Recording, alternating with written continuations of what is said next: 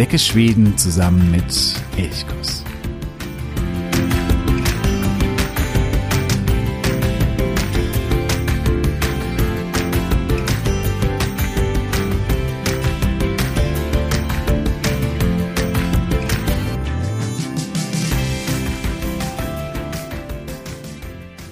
Auswandern nach Schweden, das ist für viele Hörerinnen und Hörer von Elchkuss ein Thema. Für manche ist es eher nur so ein vager Traum, für andere deutlich konkreter. Da eine Auswanderung aber auch ein großes Projekt ist, bei dem man ja manchmal auch Fehler vielleicht machen kann, ist es gut, von den Erfahrungen anderer zu hören. Wie haben es andere gemacht? Was lief gut? Was weniger?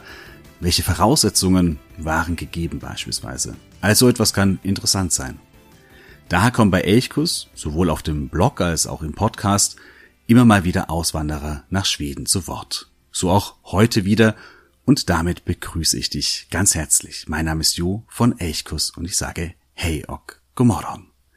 Heute freue ich mich, dass eine Frau hier bei Elchkuss ist, die noch gar nicht ausgewandert ist, sondern wirklich ganz, ganz kurz davor steht. Hey, Susanne, und beste Grüße nach Innsbruck. Hey, hallo. Ich habe gerade gesagt, du stehst kurz vor der Auswanderung. Wann geht es denn bei dir los? Ja, äh, los geht es nächste Woche am Mittwoch konkret. Also am Mittwoch fahren wir und am Freitag übernehmen wir unser neues Haus. Und ja, dementsprechend ist momentan etwas Trubel, aber Vorfreude ist riesengroß. Da muss ich auch nochmal an dieser Stelle sagen, ich finde es großartig, dass du dir die Zeit genommen hast, da trotz dieses Trubels und ja auch kurz vor diesem Moment, vor diesem großen Moment, ja dann nochmal zu sagen, okay, ich nehme mir die Zeit, hier äh, nochmal Rede und Antwort zu stehen. Das ist wirklich, wirklich großartig. Wie geht's dir denn gerade aktuell? Mir geht's gut. Die Vorfreude überwiegt, aber natürlich gibt's noch ganz viele Sachen, die erledigt werden müssen. Beruflich, privat, ganz viele Leute, die sich verabschieden wollen. Das ist jetzt in, in den letzten zwei Wochen irgendwie da so aufgekommen, dass ganz viele Leute sich noch mal treffen wollen. Aber prinzipiell, ja, viel zu tun, aber es, es geht uns gut, ja. Ist dann auch so ein, ein Wermutstropfen dabei, gerade wenn so viele Leute kommen, um sich zu verabschieden, dass man dann auch merkt, okay, man lässt hier wirklich auch was zurück? Uh, interessanterweise eigentlich nicht. Uh, es, es gibt schon jetzt Begegnungen, wenn man sagt, okay, jetzt wird man sich länger nicht sehen. Uh, durch das, dass wir aber beruflich immer noch mit Österreich verbunden bleiben und auch ziemlich sicher auch immer mal wieder da sein werden, gibt es auch die eine oder andere Gelegenheit, sicher die Freunde wieder zu sehen. Aber bei uns überwiegt die Vorfreude. Ich sehe es dann immer am Gegenüber.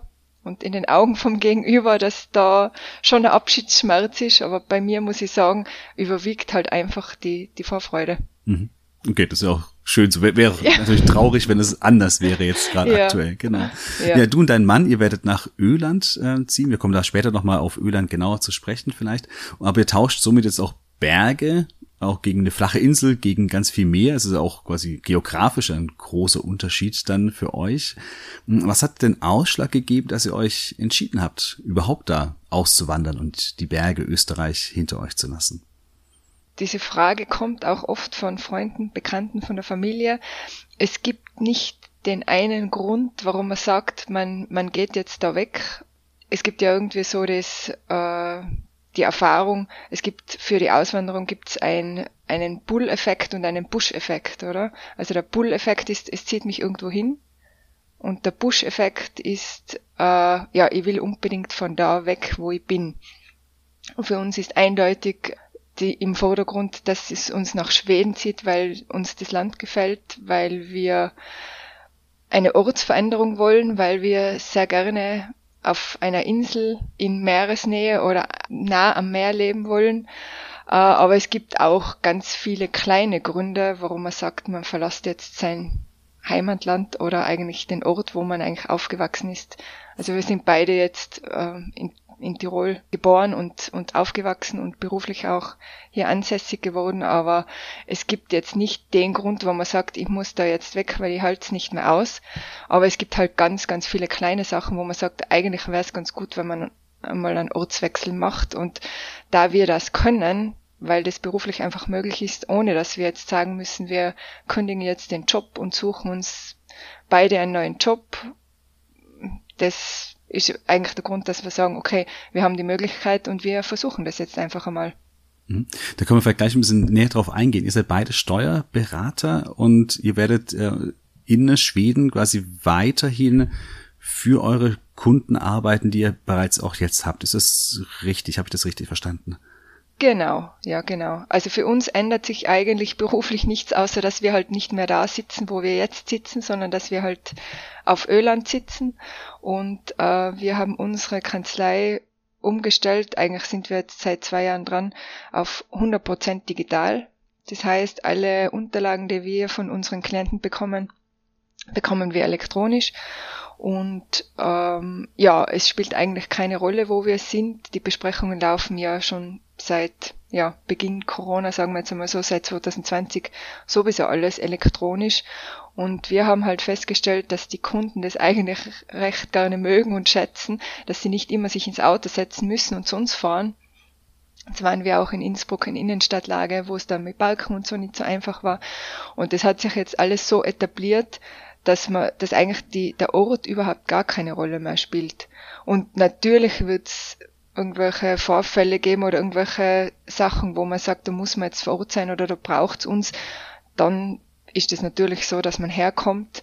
Aber prinzipiell für unsere tägliche Arbeit spielt es keine Rolle, wo wir sitzen. Das heißt, eure beruflichen Wurzeln quasi, die brecht ihr quasi nicht ab, sondern ihr nehmt genau die Arbeit mit. Welche Rolle hat da gespielt, dass sowohl Österreich als auch Schweden Mitglied der Europäischen Union sind? War das da wichtig, äh, gerade auch für diese Entscheidung, wenn man sagt, man verlagert den Wohnort, aber behält die Arbeit bei? Ist das? Ja, schon. Schon macht natürlich alles einfacher. Es war jetzt die Überlegung, nicht woanders hinzugehen, gell? Es war jetzt nicht die Überlegung, irgendwie nach Italien oder Spanien oder irgendwo hinauszuwandern. Aber natürlich spielt es eine Rolle und für uns war jetzt schon auch wichtig, Europa nicht so weit weg, dass man nicht innerhalb von einem Tag, wenn es sein muss, da sein kann. Und ja, also natürlich Mitglied der Europäischen Union ist natürlich für alles ein Vorteil, weil äh, ja, wenn man irgendwo in einen Drittstaat geht, ist halt alles viel komplizierter. Mhm. Vielleicht, wir wollen da jetzt auch gar nicht mega intensiv drauf eingehen und ins Detail gehen, aber wie ist das so ganz grundsätzlich von der Sozialversicherung und von den Steuern, die man zahlt, wenn man quasi hauptsächlich für österreichische Kunden arbeitet, aber in Schweden lebt? Wo zahlt ihr Steuern? Wo seid ihr sozialversicherungspflichtig dann? Wie sieht das aus? Da muss man jetzt trennen, wo ist die Firma steuerpflichtig und wo sind wir persönlich steuerpflichtig? Die Firma bleibt in Österreich, hat ihren Sitz in Österreich, es gibt da auch ein Büro. Also das, die Struktur bleibt eigentlich.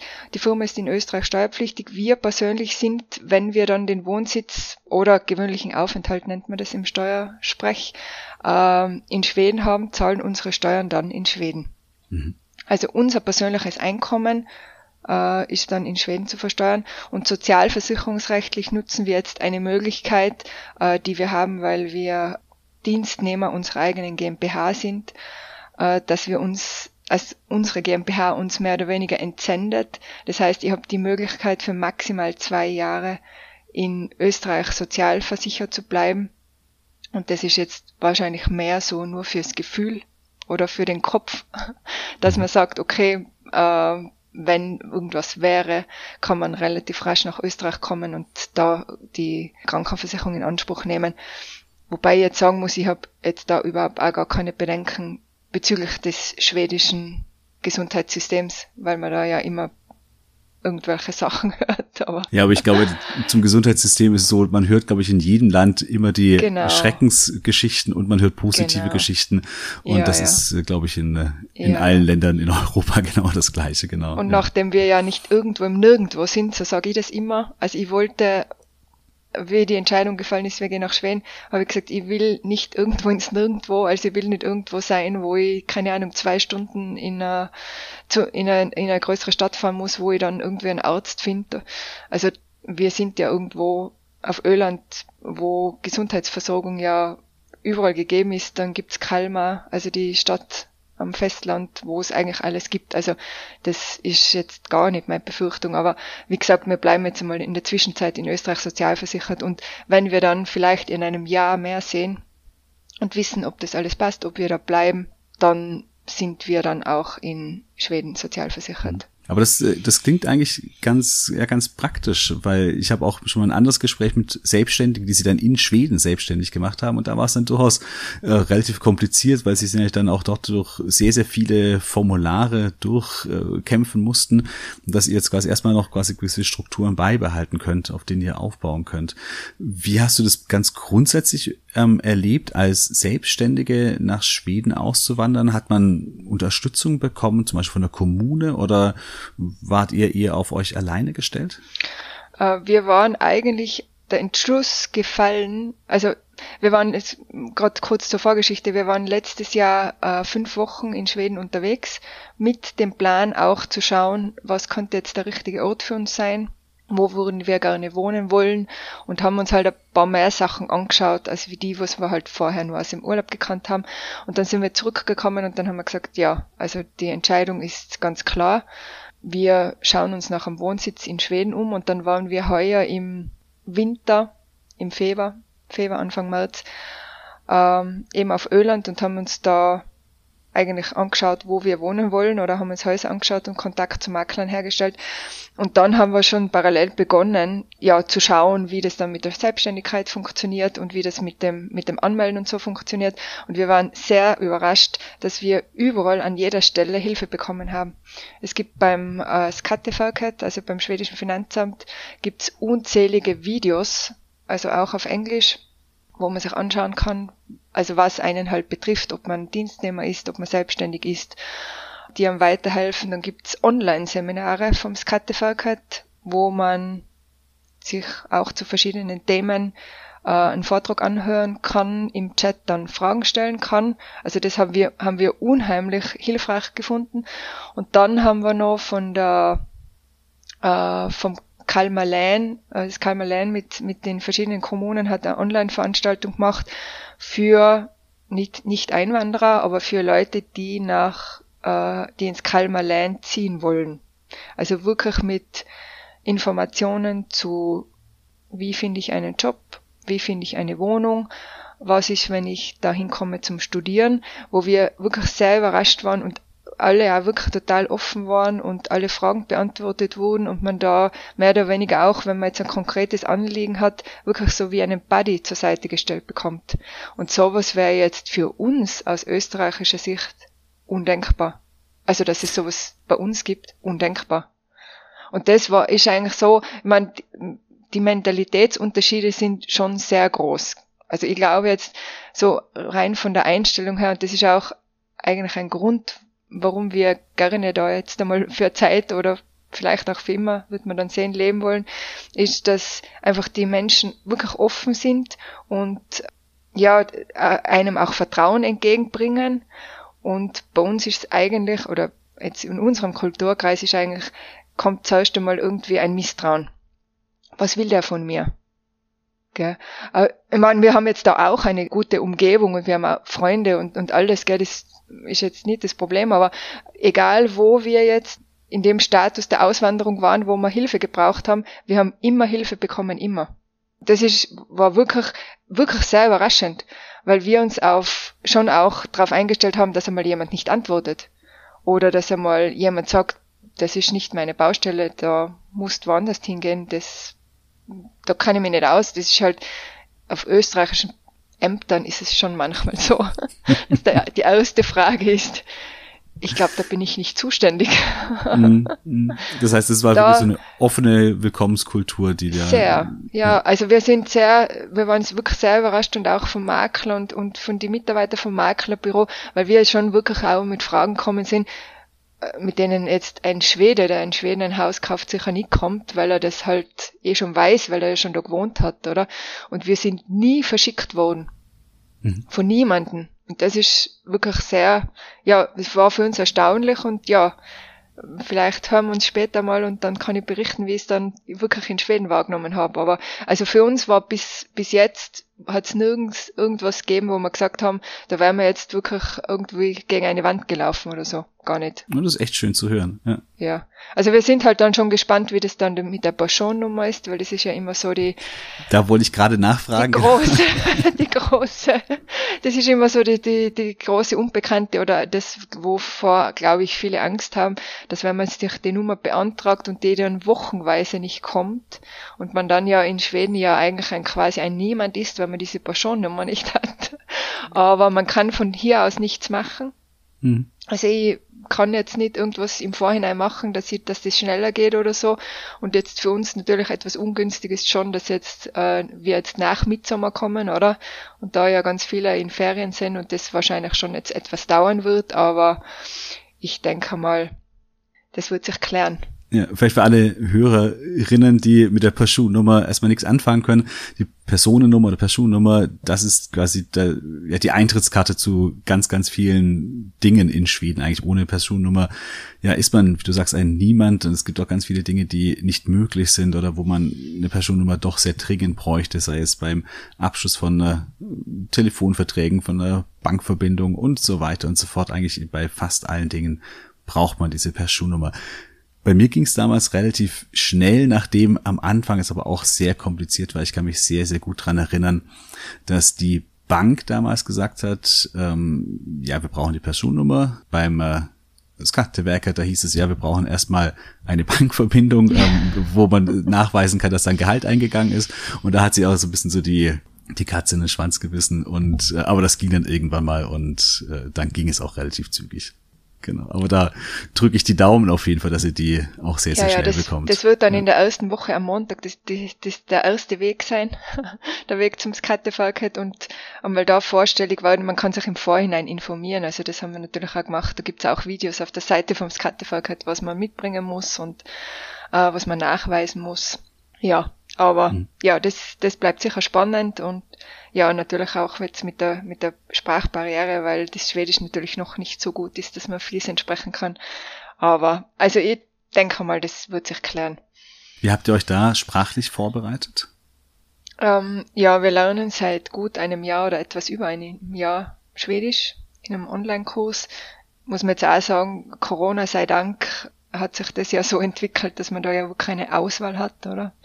Und wir haben sogar im letzten Jahr, im September, bevor wir wieder zurückgefahren sind, äh, einen Sprachkurs vor Ort in Malmö gemacht. Ich habe einen O B S an die Sprachschule, die du, wo du Heike immer öfters zu Gast hast, angeschrieben und gefragt, weil sie irgendwelche Partnersprachschulen in Schweden haben, ob sie das organisieren können. Und das war eigentlich wirklich eine tolle Erfahrung, ja. Das war bei Maria dann, oder? Ja, genau. Ja, genau. Ja, okay. Genau. Ja, ja. Ja, klasse. Ja. Und ja, wir haben halt online einmal die Woche. Es hilft ja nichts, dass man einfach selber schauen muss, weil von einmal die Woche kannst du nicht fließend lernen, gell? Also das geht nicht. Ich, ich persönlich schaue halt viel äh, Fernsehen oder Netflix mit Untertitel, äh, schaue mir relativ viel auf S V T Play an und höre äh, das Radio Sweden på lätt svenska. Mhm. Da kann man ja auch auf der Webseite dann die Texte nachlesen. Verstehen geht total gut, lesen geht auch gut. Ja.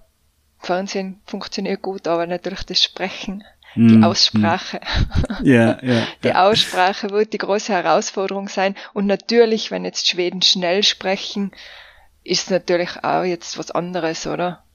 Ja. Aber auch da sind, also wie ich es kennengelernt habe, eigentlich sind die Schweden sehr, sehr tolerant und, äh, und nehmen sich auch oft die Zeit und haben auch Geduld. Und das ist eigentlich auch etwas Schönes, dass man da nicht irgendwie, ja, ja ungeduldig irgendwie abgewatscht. Ja, und sie freuen so. sich unglaublich, wenn man Schwedisch spricht. Ich meine, ich habe ja. die Erfahrung gemacht, was halt viele machen, dass sie, wenn man dann Schwedisch spricht und das natürlich jetzt nicht so lupenrein ist, sie dann relativ schnell ins Englisch wechseln und ich mir da aber auch angewöhnt habe, zu sagen, äh, ob wir bitte Schwedisch sprechen können, mhm. weil ich das üben möchte. Und sie freuen sich aber unglaublich. Das ist wirklich immer schön zu beobachten und auch das Ehepaar, von dem wir, also in von dem wir das Haus gekauft haben, freuen sich so sehr, dass wir eben schon Schwedisch sprechen können, weil das halt ältere Herrschaften sind und die natürlich jetzt wahrscheinlich mit Englisch nicht so viel am Hut haben, oder? Mhm. Und das ist dann schon schön, wenn man einfach jetzt so ganz normale Alltagsdinge jetzt schon in der Sprache auch bewältigen kann. Wobei das mit Englisch natürlich jetzt in Schweden schon sehr komfortabel ist, weil einfach jeder Englisch kann. Also das ist jetzt, erleichtert das natürlich schon. Ja. Guck mal, du hast gerade nochmal das Haus erwähnt auf Öland, das ihr gekauft habt. Du hast vorhin gesagt, ihr wart im Februar, März, im Winter ja. da. Das ist natürlich für Öland nicht unbedingt die attraktivste Zeit. Ähm, gerade Sommer ist ja Öland wirklich eine, ein herrlicher Ort. Im Winter, naja, zumindest etwas grauer als im Sommer. Habt ihr davor, oder war das dann trotzdem da der Moment, wo ihr gesagt habt, jawohl, hier wollen wir hinziehen? Oder war da die Entscheidung schon davor? Genau. Tatsächlich war es so, dass wir gesagt haben, wir müssen uns das im Winter anschauen. Wir waren im Frühjahr dort, im Sommer dort, im Herbst dort. Und tatsächlich haben wir gesagt, jetzt muss man sich das im Winter schon einmal anschauen, weil wenn das jetzt alles nur grau in grau ist, aber ich, vielleicht kommst du mich mal besuchen im Winter. Es war unglaublich schön. Also es war total schön. Es war, hat auch geschneit, was jetzt auch nicht immer, also was jetzt da nicht so oft ist. Also da hat es ja nicht immer Schnee, aber es war unglaublich schön. Doch, und natürlich, aber das ist ja in Deutschland oder in Österreich oder in der Schweiz genauso, gibt's einmal einen, einen, einen kalten Wintertag, wo der Nebel irgendwie runterhängt, ist jetzt auch nicht so schön, oder? Also natürlich ist, wenn man in den Bergen ist, im Sommer schöner, und natürlich wird's auf Öland im Sommer natürlich die beste Jahreszeit sein, denke ich jetzt einmal, aber für mich war es jetzt im Winter genauso schön, mhm. muss ich sagen. Also ich glaube schon, dass wir einfach für uns den richtigen Ort gefunden haben. Das ist ja irgendwie so vom Gefühl her, oder? Also es ist halt einfach vom Gefühl her. Äh, es gibt einfach Orte, wo man sagt, da fühlt man sich wohl. Und es macht natürlich schon einen Unterschied, ob ich jetzt im Urlaub da bin oder ob ich dann dort lebe. Aber vom Gefühl her ist es schon so, dass man sagt, wir werden uns da ziemlich sicher zu Hause fühlen. Mhm. Relativ bald. Du hast vorhin auch gesagt, ihr habt euch noch auch andere Orte angeschaut. Das heißt, ihr wart noch nicht von Anfang an irgendwie auf Öland festgelegt. Was hat dann so den Ausschlag für Öland gegeben? Also Öland war eigentlich schon immer unsere erste Feriendestination. Das hat sich so ergeben.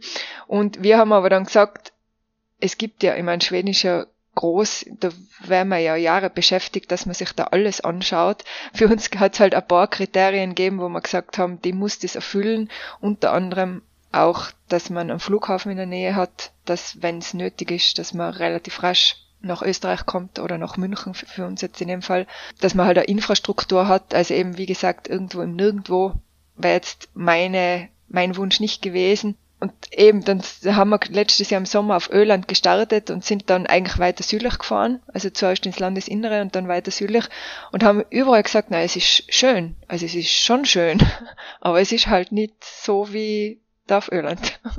Und deswegen war wahrscheinlich eigentlich die Entscheidung eh schon vorher getroffen, aber es war uns halt nicht so bewusst. Und wir sagen auch immer, durch das, dass wir ja eigentlich ortsunabhängig arbeiten können, ob wir in drei Jahren jetzt noch in Schweden leben wollen oder ob wir vielleicht in Schweden leben wollen, aber nicht mehr auf Öland, sondern vielleicht woanders oder vielleicht doch im Norden, wo weniger los ist, das kann man ja halt noch nicht sagen. Also es bleibt eigentlich alles offen und das ist halt eigentlich jetzt schon unser unser großer Luxus, sage ich jetzt einmal, dass ich sagen kann, wenn es in drei Jahren nicht mehr passt, dann kann man sich örtlich auch nochmal verändern. Und das ist jetzt, weiß ich natürlich zu schätzen, das kann jetzt natürlich nicht jeder machen, weil wenn ich irgendwo örtlich gebunden bin, dann kann ich, kann ich das eh nicht machen, aber das ist eigentlich so, wie wir dran gehen und das ist wahrscheinlich auch der Grund, warum wir relativ entspannt sind, weil wir sagen, man, man muss eh ganz viele Sachen auf sich zukommen lassen, oder? Also man wird ganz viele Sachen dann erst erfahren, wenn man dort ist. Also das kann man sich ja nicht vorstellen, wenn man nur mal zwei, drei, vier Wochen dort war, oder? Also das gibt halt im Alltag wahrscheinlich andere Herausforderungen, die jetzt noch nicht klar sind, aber das muss man dann eh sehen, wie es ist und dann wird sich irgendwann einmal herauskristallisieren, okay, das ist der Ort, wo ich bleiben will, oder man zieht vielleicht weiter, oder man kommt vielleicht zurück. Also, mhm. würde jetzt auch nicht ausschließen, würde man ausziehen, wenn man da einmal eine Zeit gelebt hat. Das heißt, da seid ihr noch vollkommen offen quasi, ihr habt keine sozusagen Langzeitprognose irgendwie gestellt. Genau. Sondern einfach, einfach erstmal schauen und dann mal gucken, ja. wie es läuft. Ja, mhm. natürlich hofft man, dass man sich dort wohlfühlt, dass man jetzt ähm, bei der Entscheidung, für wo man leben will, für den Ort, dass man da die richtige Entscheidung getroffen hat. Aber prinzipiell muss man sagen, ja, ist alles offen. Mhm. Wie lief es mit dem Hauskauf? In Schweden ist es ja üblich, dass man ein Haus über den Makler kauft oder der ist immer mit dabei auch. Gab es da bei euch irgendwelche Besonderheiten? Lief das sehr unkompliziert oder gab es vielleicht irgendwelche Fallstricke, die, von denen du erzählen kannst? Um, wir haben uns eigentlich schon, bevor wir hingefahren sind, um, auf Hemnet Punkt S E, also auf der großen Immobilienplattform, angeschaut, was in Frage kommt, dass wir uns anschauen. Dann haben wir eigentlich dort vor Ort äh, Kontakt mit den entsprechenden Makler aufgenommen und so wie du gesagt hast, äh, läuft das eigentlich alles über den Makler und es ist aber nicht so, in Österreich kann man zum Beispiel jetzt zum Makler gehen und sagen, ich suche dieses und dieses Haus und der macht sich dann auch auf die Suche, also das funktioniert in Schweden nicht so. Der Makler ist vom Verkäufer beauftragt und zeigt halt die Häuser, die er halt irgendwie im Angebot hat. Äh, war eigentlich alles relativ unkompliziert, muss ich sagen, also wir haben eigentlich alles anschauen können, was wir anschauen wollten. Und dieses Haus, das wir dann jetzt tatsächlich gekauft haben, ist eigentlich eine lustige Geschichte. Ähm, wir waren zwei Wochen dort und haben dann mit diesem Makler, der, uns, der für das Haus zuständig war, ein, ein anderes Haus angeschaut. Dann haben wir gesagt, na prinzipiell ganz ein schönes Haus, äh, ganz eine schöne Lage, alles bestens, nur zu klein, weil wir ja dort arbeiten müssen und äh, ja halt entsprechend auch den Platz brauchen für Büroräumlichkeiten. Und dann sagt der Makler, ja, eventuell hätte er noch ein anderes Haus, aber er kann uns das eigentlich nicht zeigen, weil es noch nicht am Markt ist. Und es gibt noch gar nichts zu dem Haus, es gibt keine Bilder, es gibt kein Gutachten, was ja in Schweden eigentlich auch üblich ist, dass es eigentlich zu jedem Haus ein Gutachten gibt. Er kann uns jetzt nur einmal die Adresse sagen und wir können da mal hinschauen, aber nur von außen schauen, ob uns die Lage zusagt. Und ich soll ihn dann anrufen und dann wird er irgendwie versuchen, dass wir das noch hinbringen, äh, in der, also in der letzten Woche, wo, wo wir da sind. Und dann haben wir das angeschaut, dann haben wir gesagt, ja, die Lage wäre optimal. Ähm, dann habe ich mit ihm telefoniert, ja, er meldet sich, dann hat er mich angerufen und hat gesagt, ja, äh, wir konnten am, am Samstag sind wir retour gefahren, wir konnten am Freitagnachmittag das Haus anschauen. Und dann sind wir da hingefahren und irgendwie war das halt so, wir sind in das Haus reingegangen und ich habe halt irgendwie gewusst, ja, das wär's jetzt, oder? Und dann war halt noch ganz viel unklar und wir sind halt heimgefahren und haben halt gar nichts gewusst, an ungefähren Preis, aber gar nichts, oder? Und wir haben jetzt auch selber keine Fotos gemacht und dann war es jetzt schon sehr spannend, weil es hat sich dann noch relativ lang gezogen, bis der dann alles zusammen gehabt hat und dann war ja so ein Bieterverfahren, wo ich sagen muss, das hat meine Nerven sehr strapaziert. Kann vielleicht auch was zu sagen, ich würde mal sagen, ja. Wahrscheinlich neunzig oder fünfundneunzig Prozent aller Hausverkäufe in Schweden ist es das Bieterverfahren das Entscheidende. Das heißt, auch andere können eben mitbieten und es gibt einen Ausgangspreis und den kann man auch unterbieten, wenn man möchte. Wenn man Glück hat, kann man dann das auch billiger bekommen, als der Ausgangspreis es vorgesehen hat. Im Normalfall geht's aber natürlich nach nach oben. Wie hast du das dieses Bieterverfahren dann, dann so erlebt? Ja, also das war nervlich sehr anstrengend. Äh, Schweden können ja selber mitbieten, wenn man eine Bank-I D hat, dann können die, kann man ja selber mitbieten. Jetzt bei uns hat das nicht funktioniert, weil ich natürlich keine Personennummer und keine Bank-I D habe, habe ich müssen immer dem Makler die Gebote bekannt geben. Und der Erste, der angefangen hat bieten, ist ganz weit unter dem Ausgangspreis gegangen und dann ist das in relativ kleinen Schritten hinaufgegangen. Und das hat sich über zweieinhalb Tage gezogen. Und dann waren schon, war schon Zeit dazwischen und es waren mit uns, glaube ich, in Summe sieben Bieter und dann war es halt schon so, dass am Abend einmal ganz lange jetzt kein, kein weiteres Gebot gekommen ist und dann geht man schlafen und dann denkt man sich am nächsten Tag in der Früh immer noch kein weiteres Gebot, ja, also jetzt hat man's, oder? Und dann geht's wieder weiter und das war sehr, es war sehr nervenaufreibend, aber ja, na schlussendlich hat es dann geklappt und wir waren auch sehr froh, dass der Makler dann, wie er angerufen hat, gleich gesagt hat, er hat das alles abgeklärt jetzt mit dem Verkäufer, weil es ja relativ oft auch so ist, wenn Ausländer ein Haus kaufen wollen, dass dann auch, wenn du Bestbieter bist, du nicht unbedingt den Zuschlag mhm. bekommst. Und wir haben uns halt, also ich lese halt da im Internet und auf Facebook und in bestimmte Gruppen halt auch mit und ganz viele sagen halt, auch nur bei Ferienhäusern, sie bieten bei, keine Ahnung, zehn mit und seien bei fünf Bestbieter und bekommen keines. Und das ist ja auch schwierig, oder? Weil ich glaube, es ist ja so, man kann ja überall bieten und kann eigentlich bis zum Schluss, bis der Kaufvertrag unterschrieben ist, kann man ja auch noch zurücktreten, oder? Genau. Und genau, dann ja. hat man zu uns halt gesagt, wenn wir die Möglichkeit haben, jetzt ein Haus zu kaufen, sollen wir es unbedingt jetzt kaufen, weil die Saison geht dann los, also wo ganz viele Häuser am Markt kommen im April und im Mai.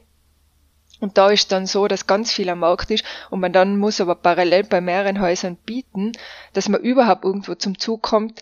Und das stelle ich mir jetzt echt sehr schwierig vor, muss ich sagen. Also es war jetzt bei uns schon eigentlich jetzt nervlich äh, ein Krimi, aber wenn ich jetzt dann nicht weiß, was ich bekomme und dann vielleicht noch der Verkäufer sagt, na, also eigentlich wollen wir jetzt da keine, Österreich, kein, keine österreichische Familie da in unserer Nachbarschaft, dann hast jetzt die Aufregung gehabt, aber bekommst das Haus nicht. Und das wäre jetzt natürlich auch, ja, etwas tragisch gewesen. Aber jetzt in unserem Fall ist ja alles gut ausgegangen. Und wie war das dann? Ihr habt da noch kein schwedisches Bankkonto, wenn ich das richtig verstanden habe. Wir haben das bis heißt, heute noch kein mh, schwedisches Bankkonto, hat weil dann das, eure österreichische ja. Bank da irgendwie eine, die Sicherheitserklärung irgendwie abgegeben genau, oder ja, so? Genau, ja, genau, ja. Nein, das war eigentlich alles kein Problem. Ähm, weil wir Gott sei Dank auch eine Bank haben, die da sehr, sehr entspannt ist. Und ähm, bei der schwedischen Bank war halt das Problem, da muss man alles, wo, äh, alles nachweisen, alle möglichen Sachen nachweisen und auch, wo das Geld herkommt und so. Da geht es ja um die Geldwäscherichtlinie, was an sich ja dann schon etwas skurril ist, weil wenn das Geld von einer österreichischen Bank kommt, dann ist ja das schon einmal überprüft, oder? Weil wir haben ja in Österreich die gleichen Richtlinien wie in Deutschland, wie überall, oder? Dass das äh, die die Herkunft vom Geld geklärt werden muss. Aber natürlich hat jetzt eine schwedische Bank jetzt nicht so eine Freude, wenn jetzt ein Ausländer kommt mit Geld und dann äh, ein Haus kaufen will und sie müssen ganz viele Sachen bestätigen und sie kennen ja sie kennen ja die Verhältnisse nicht, oder? Also das war jetzt eigentlich mit der mit der österreichischen Bank relativ einfach. Aber mhm. gibt es natürlich auch Fälle, wo man jetzt in Österreich oder in Deutschland eine Bank hat, die auch sagt, das interessiert mich jetzt da nicht, gell, mit dem Ausland, weil natürlich die, die Bank auch jetzt hat müssen Bestätigungen vorlegen. Ja. Ja, aber das ist halt Bürokratie, das ist halt, ja, ja. Europa. Ja. Aber wie du vorhin auch gesagt hast, der Vorteil von Europa ist eben, dass man auch relativ leicht mittlerweile die also innerhalb der E U auf jeden Fall ja. die Grenzen auch überschreiten kann. Und das ist auch ja. da einiges ja, und ich muss macht. sagen, es war jetzt echt in unserem Fall, war einfach auch jeder so bemüht, gell. Also mhm. es war halt wirklich vom, vom Makler, der sich da auch wirklich gekümmert hat, hört man ganz oft auch, dass der Makler sagt, wenn jetzt ein Ausländer kommt oder, ja, ganz oft hört man ja, wenn, wenn Deutsche kommen oder wenn Österreicher kommen, jetzt nicht so erfreut sind, aber es war jetzt bei uns überhaupt nicht. Gar mhm. nicht. Das ist doch schön. Wir haben jetzt noch eine deutsche, äh, eine deutschsprachige Anwältin zur Rate gezogen. Also das würde ich jetzt wirklich auch empfehlen, weil natürlich mit den Verträgen, sicher kann man es irgendwo in ein Übersetzungsprogramm eingeben, aber es gibt halt auch Sachen, wo man jetzt vielleicht das nicht weiß, wie das in, in einem anderen Land abläuft. Jetzt zum Beispiel mit einem Grundbuchseintrag oder wer lässt sich im Grundbuch eintragen. Und wir haben da Kontakt gehabt zu einer deutschen Anwältin in Malmö, der eigentlich für uns die Verträge geprüft hat und auch dann bestimmte Sachen mit dem Makler besprochen hat, wo einfach einfacher ist, wenn zwei, die gut Schwedisch sprechen können und die Anwältin lebt in Schweden und die kann gut Schwedisch, äh, wenn die das direkt untereinander klären, als wenn ich auf Englisch, oder, wo jetzt auch nicht meine, meine Muttersprache ist, da versuche irgendwas zu klären. Also das würde, den Tipp würde ich jedem geben, dass man da eigentlich das Geld schon investiert, dass man sich da an jemanden zu Rate zieht, der sich da in der Materie auskennt. Mhm. Das ist, glaube ich, ein ganz wertvoller Tipp auf jeden Fall, ja. Gibt es noch andere Tipps oder gibt es vielleicht auch Dinge, wo du sagst, ah, wenn ich das jetzt nochmal machen würde, das würde ich irgendwie anders angehen? Oder sagst du, nö, lief eigentlich wunderbar so. Na, das kann man vielleicht auf, an, einem anderen, an einem anderen Termin besprechen, wenn ich dann mehr Erfahrungen habe. Aber es ist bei uns, es ist wirklich reibungslos, also ich muss wirklich sagen, reibungslos gegangen. Also wirklich von der Entscheidung bis, ja, dass wir dann das Haus schlussendlich gehabt haben, hat eigentlich alles reibungslos funktioniert. Ich glaube, den einzigen Tipp, was ich geben kann, ist einfach, wenn man das Gefühl hat, das ist der richtige Ort, dann da dran zu bleiben mhm. und da zu schauen, was man da machen kann. Also das, glaube ich, nützt auch nichts, wenn man sich auf der Landkarte Sachen aussucht und sich denkt, das und das und das wäre praktisch. Irgendwo muss man einfach da hinkommen und, und das Gefühl haben, ja, da kann ich mir vorstellen zu leben. Ja, das höre ich immer wieder und das kann ich, glaube ich, auch so nur bestätigen. Und das Gefühl sagt er da schon sehr eindeutig, jawohl, ja. Hier ist der richtige Ort. Ja. ja, na wie gesagt, wir sind, wir haben total wunderschöne, äh, auch wunderschöne Orte gesehen, eben dann letztes Jahr bei unserer, bei unserer kleinen Rundreise. Aber ja, man hat das im Gefühl, ist ist ein schöner Ort, wo man sagt, ja, da ist es jetzt schön, mal eine Woche irgendwo Urlaub zu machen, oder ist es wirklich was, wo ich mir vorstellen kann, wirklich zu wohnen und dann irgendwann einmal das Gefühl zu entwickeln, da bin ich daheim. Mhm. Na schön. Wie laufen jetzt die nächsten Tage für dich und deinen Mann ab? Ja, wir wollen jetzt schauen, dass wir noch alles, was wir jetzt da vor Ort erledigen müssen, halt noch erledigen. Also es sind eigentlich die Tage schon vollgepackt. Post, Umleitung, solche Sachen. Also mhm. das halt alles noch Bürokratische, was man machen muss, machen. Wir haben halt den Vorteil, dass wir dann nochmal kommen und vielleicht irgendwas, was jetzt nicht ganz dringend ist, jetzt nochmal aufschieben kann. Aber irgendwann wird natürlich der große Tag da sein, wenn man sagt, so, und jetzt setze ich mich ins Auto. Und dann bin ich tatsächlich weg und das kann man sich jetzt wahrscheinlich noch nicht vorstellen. Das ist dann sicher, ja, ist dann sicher ein eigenartiges Gefühl. Sicher mit Vorfreude, aber natürlich auch mit Wehmut und weil man natürlich auch Eltern und, und Geschwister zurücklässt. Das ist natürlich das, wo man sagt, das ist wahrscheinlich das Schwerste, dass man nicht mehr sagen kann, du, ich komme morgen auf einen Kaffee, hm. sondern sich dann halt unterm Jahr behelfen muss mit irgendwelchen Videocalls und dann halt einmal im Urlaub dann da ist, weil das ist halt dann der Plan, dass man dann den Urlaub halt da verbringt, oder? Oder zumindest halt einmal eine Woche im Sommer oder so. Und das ist natürlich, kann man sich jetzt noch wahrscheinlich nicht vorstellen, weil das haben wir jetzt beide noch nicht gehabt und weil man sonst immer so nah ist, also wenn halt natürlich alles rund um, keine Ahnung, vierzig Kilometer versammelt ist, ist halt für die für die Familie jetzt, glaube ich, nicht ganz einfach. Für uns einfacher, so wie du vorher gefragt hast mit den Freunden, für uns einfacher, oder? Weil wir uns freuen. Ja. Aber ich glaube, für die Freundin, für die Familie schon ein Stück weit schwierig. Gibt es so eine Sache, auf die du dich jetzt ganz besonders freust, wenn du dann in Öland auf deiner, in deiner neuen Heimat bist? Am allermeisten freue ich mich, freue ich mich sicher aufs Meer, muss ich jetzt sagen. Also da am Wasser zu leben, weil das eigentlich schon was ist. Wir haben Berge da, aber wir haben überhaupt, also wir haben auch keine großen Seen oder so und das war halt immer so, also sei, eigentlich schon seit ich Kind war, immer wenn ich irgendwo am Wasser war, entweder an einem großen See oder, oder am Meer, habe ich irgendwie das Gefühl gehabt, da will ich bleiben.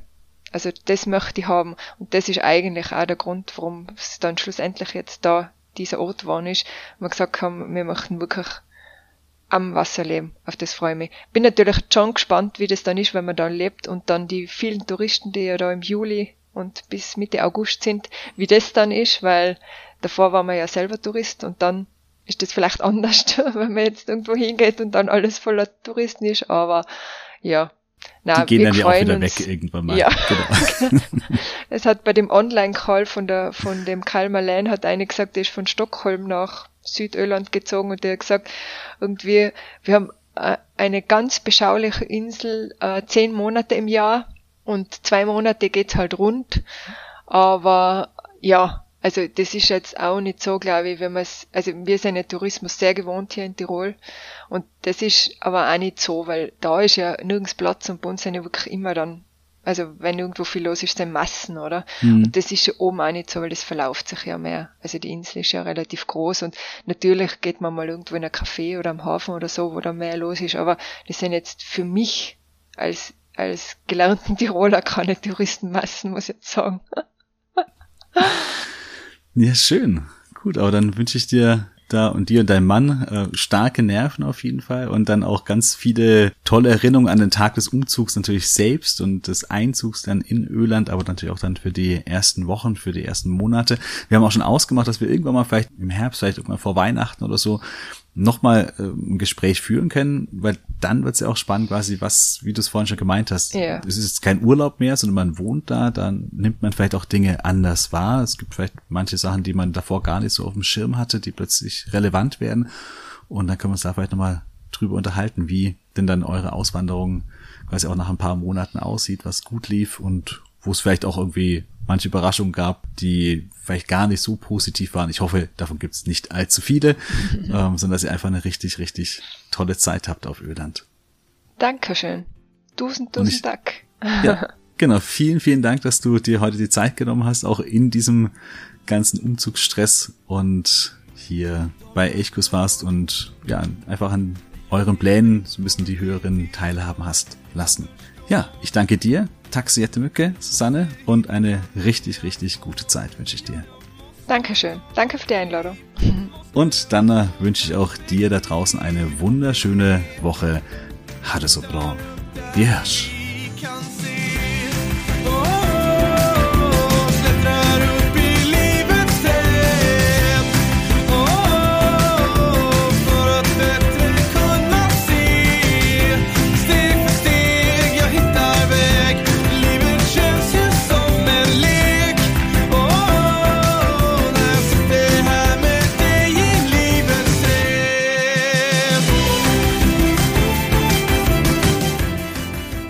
Elchkuss, der Podcast für Schweden.